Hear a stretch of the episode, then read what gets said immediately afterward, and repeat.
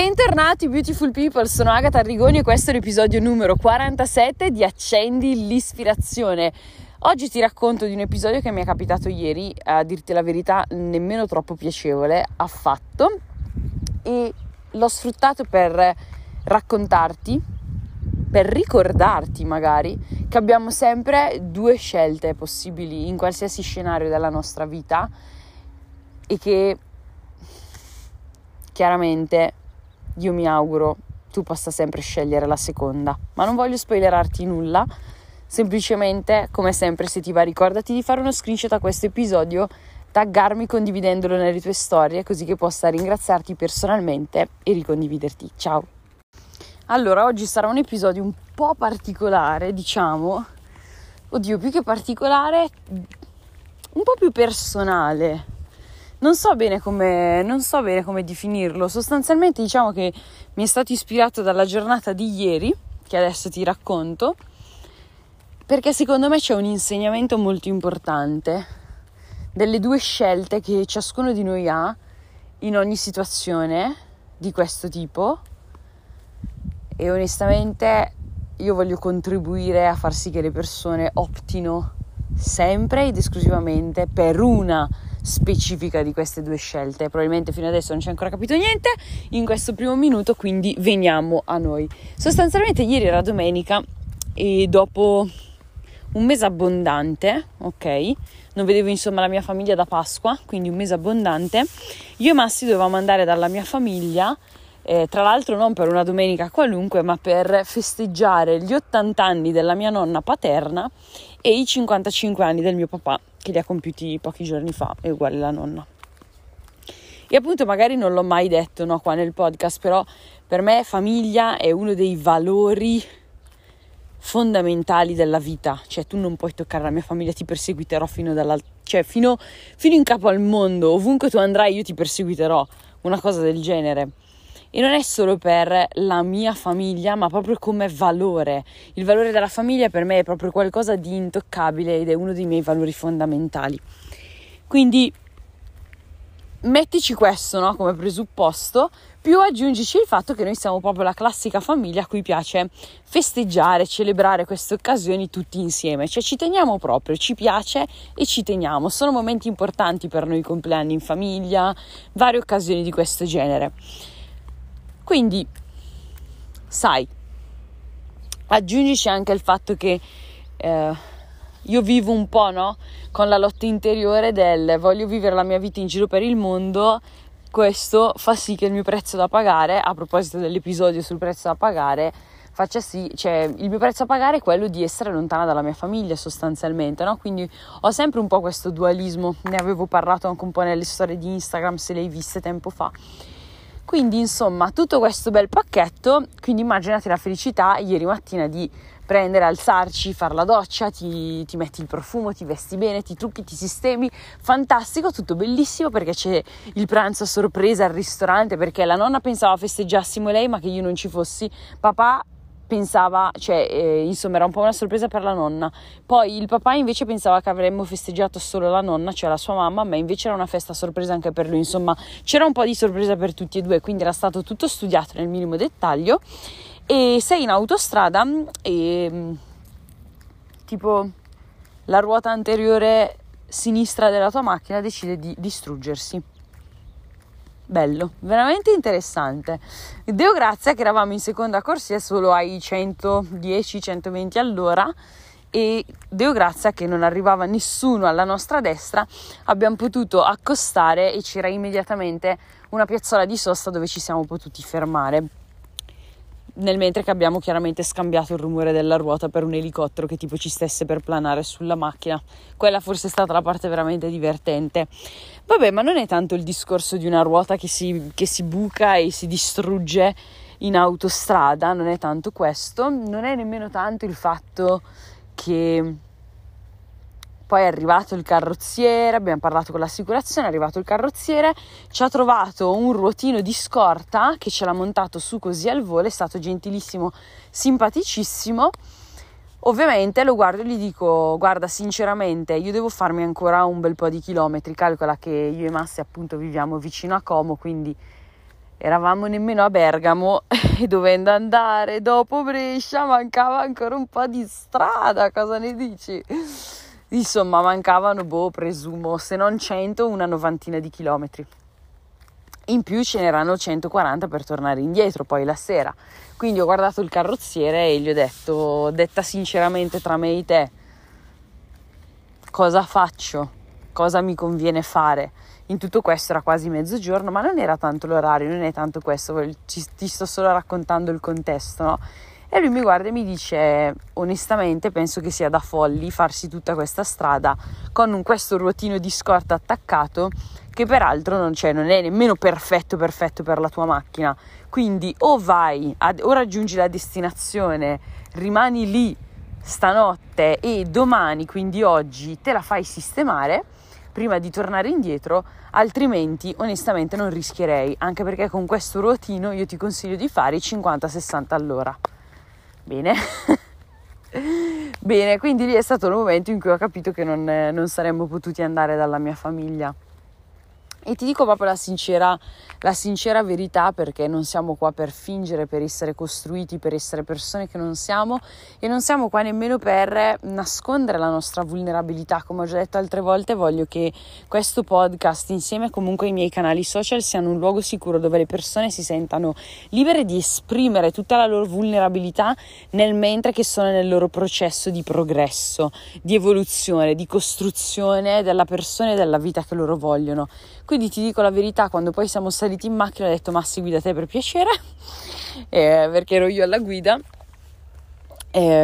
ho chiamato mia madre per dirle appunto che purtroppo non avremmo potuto raggiungerli e sono letteralmente scoppiata in lacrime. Sono scoppiata in lacrime per tutto quello di cui ti ho parlato prima, il fatto che comunque vedo già la mia famiglia una volta al mese, una volta ogni mese e mezzo, cose del genere. E in più il fatto che ci fossero queste occasioni a cui io tenevo tantissimo essere presente, più annesso però in quelle lacrime che proprio sono scoppiate così sul mio volto ieri, c'erano altre situazioni, ok, che stanno un po' nel backstage della mia vita in questo momento, delle quali però non è ancora il momento in cui posso parlartene. Ti prometto che un giorno ti menzionerò questo episodio e ti dirò, ti ricordi quel giorno in cui ti ho raccontato dell'incidente in autostrada che non ho potuto raggiungere la mia famiglia? Ecco, ora ti racconto tutto quello che c'è dietro, ma non è ancora il momento, quindi ti chiedo di avere pazienza. E come raccontavo poi ieri sera nelle storie, non era tristezza quella che provavo era rabbia, profonda rabbia, una rabbia proprio di quelle che ti viene, cioè, dalla bocca dello stomaco. E tu dirai, ma con tutto ciò dov'è che vuoi arrivare? Cioè, qual è il messaggio che puoi importare a me? Giustamente, no? Perché fin tanto che si tratta di eventi della mia vita dici sì, ok, però fino a una certa. Il discorso qual è? Che nella maggior parte dei casi le persone, quando si ritrovano a vivere situazioni, a gestire problemi, dinamiche, circostanze che fanno loro provare quella che io chiamo sofferenza rabbiosa, porca di quella miseria, la usano come scusante per piangersi addosso e per fare le vittime del cazzo. Cioè, a me è una cosa che proprio mi fa incazzare questa, Quindi maledetto sia il giorno in cui decidi di fare la vittima. Maledetto. L'avrei capito forse se fossimo nati, non lo so, nemmeno negli anni 70, 80, 90, ma veramente in un'altra epoca, questo è il discorso, ma non in questo momento storico, non con le informazioni che abbiamo, non con le soluzioni, gli strumenti che abbiamo per poterci reinventare sempre, per poter cambiare le situazioni, per poter trovare soluzioni. Cioè, non esiste. Ogni volta che ti ritrovi a provare una sofferenza rabbiosa, una rabbia perché ti senti, non lo so, ristretta in una situazione che non ti appartiene, perché stai vivendo magari una vita limitata, quando invece la tua aspirazione è quella di arrivare ad una vita abbondante, qualsiasi cosa possa essere. Non ho idea di cosa possa provocare sofferenza o rabbia in te, però ti prego non fare la scelta di usarla come ragione per piangerti addosso. Stavo pensando ai piagnistei, ho fatto un po' un mix, quindi no piagnistei, no piangersi addosso, no vittimismo, 0 di niente di tutto questo. Opta per la decisione che io amo, per la scelta che io amo, ed è quella dove onestamente voglio riuscire a portare le persone, e mi auguro anche te. Usala come leva, perché quella sofferenza rabbiosa che tu provi dentro di te, quello è il tuo fuoco, ed è sacro questo fuoco.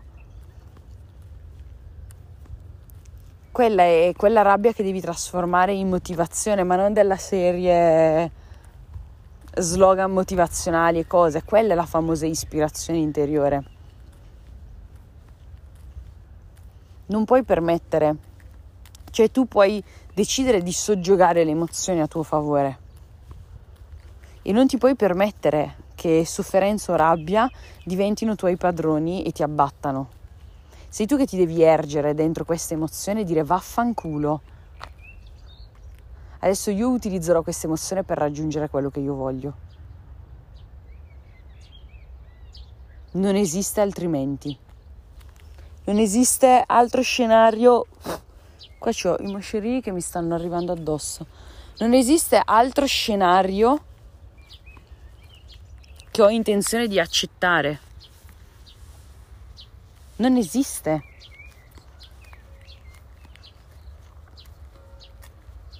Questa è la scelta che io voglio che tu faccia. Hai sempre queste due: o piangerti addosso e fare la vittima, inutile, cioè tanto non cambia niente, pensi che facendo la vittima cambi qualcosa? No. Probabilmente peggiora addirittura la tua percezione delle cose, perché ti sentirai piccolo, insignificante, inerme dinanzi a cose che effettivamente puoi decidere di cambiare. Oppure la seconda scelta, quella di trasformare la tua rabbia, la tua sofferenza, il tuo dolore in leva, in motivazione, in ispirazione, in ragione per la quale fai qualcosa. Anche perché è abbastanza risaputo che ci sono due tipi di persone, quelle che vanno verso il piacere e quelle che fuggono dal dolore. Non so quale dei due tipi tu possa essere. Questo che cosa vuol dire? Che c'è chi sta vivendo una situazione di merda e vuole andare verso il piacere, e vuole è proprio, cioè stanno facendo la stessa cosa queste due persone, ok? Semplicemente c'è un approccio differente. Quindi c'è chi sta provando una situazione così dolorosa che quindi il suo focus non è che il suo focus è il dolore, però sostanzialmente è un dolore così pressante, così sovrastante, che il suo motore, la sua benzina funziona scappando dal dolore. Cioè io voglio fare XYZ, voglio cambiare la mia vita perché me ne voglio andare dal dolore. Poi invece ci sono le persone che vanno verso il piacere, potenzialmente o sono persone che hanno delle situazioni un pochettino meno dolorose, oppure semplicemente hanno anche loro, cioè stanno anche loro attraversando le fasi dolorose della loro vita, dove stanno facendo sacrifici, dove cioè per dolore non deve essere nulla di drammatico e di catastrofico, può essere semplicemente non essere soddisfatti, ok? Ci tengo a precisarlo. Però il loro focus è andare verso il piacere, cioè non sono tanto, cioè sono più focalizzati verso il futuro, ecco. Non guardano tanto all'oggi, a quello che c'è oggi che non gli può andare bene, semplicemente continuano a guardare a quello che c'è domani. Lo fanno entrambe le persone, ma come vedi con un focus differente, ok? C'è chi è focalizzato, focalizzato magari non è la parola proprio perfetta, diciamo che c'è chi è più mosso dal dolore che prova adesso, c'è chi è più mosso dal piacere che prova domani, ecco, così mi piace molto di più, perché non è tanto un discorso di essere focalizzati su qualcosa, ma essere mossi da qualcosa. Alla fine questo è un po' il principio. Non so cosa ti possa muovere di più, se il piacere di domani o il dolore di oggi, l'insoddisfazione di oggi. Conosci tu le tue situazioni, conosci tu, insomma, le cose che vuoi cambiare, ma in entrambi questi casi ti prego non fare la vittima, non farlo. Non cambierà assolutamente nulla. Assumiti la responsabilità delle cose, assumiti la responsabilità delle situazioni che vivi. Se non hai ancora ascoltato uno dei miei primissimi episodi, forse è stato addirittura il secondo episodio che ho mai registrato di questo podcast, si chiama proprio Responsabilità Prendi, e per favore vattelo ad ascoltare.